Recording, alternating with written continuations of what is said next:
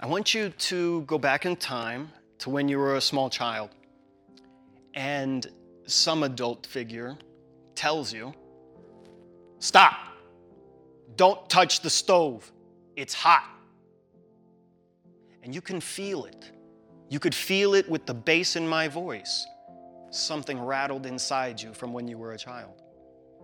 Because we remember this moment. It's a warning. And the tone and the attitude in the moment lets us know the seriousness. And because somebody you love and respect tells you it's hot, you could be burnt, you don't want to feel that. You don't want to experience that. So you stay away from the stove.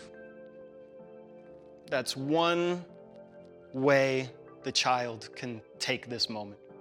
The other way is that the child hears the warning and doesn't care.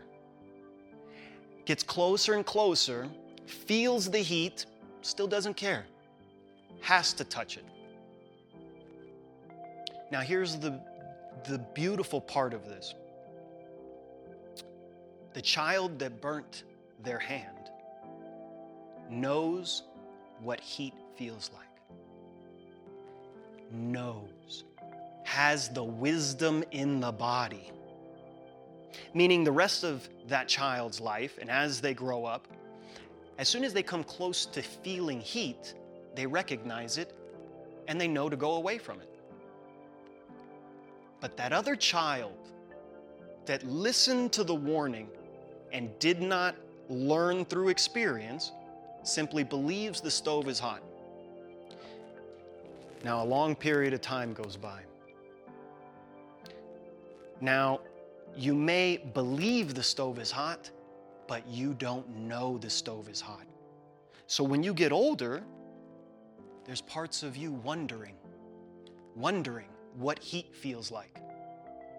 And maybe you live a nice, peaceful life and you never have to feel the heat. But sometimes life touches you.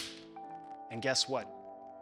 If you didn't move out of the way of the heat, you're now an adult that's been burnt, and you don't necessarily have the faculties to recover from this the same as the child. The child's skin heals in a day the adult ego may take five lifetimes to heal again. This is what it means when I say the stove is hot. Are you the type of person that believes, or did you already feel the heat?